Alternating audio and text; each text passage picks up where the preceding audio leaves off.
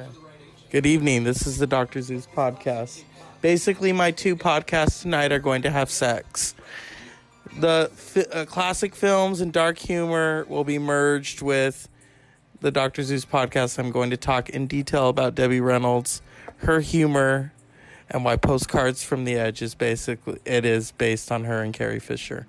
Shirley MacLaine playing uh, Carrie Fisher, Debbie Reynolds, and Carrie Fisher being played by Meryl Streep. This is a preview.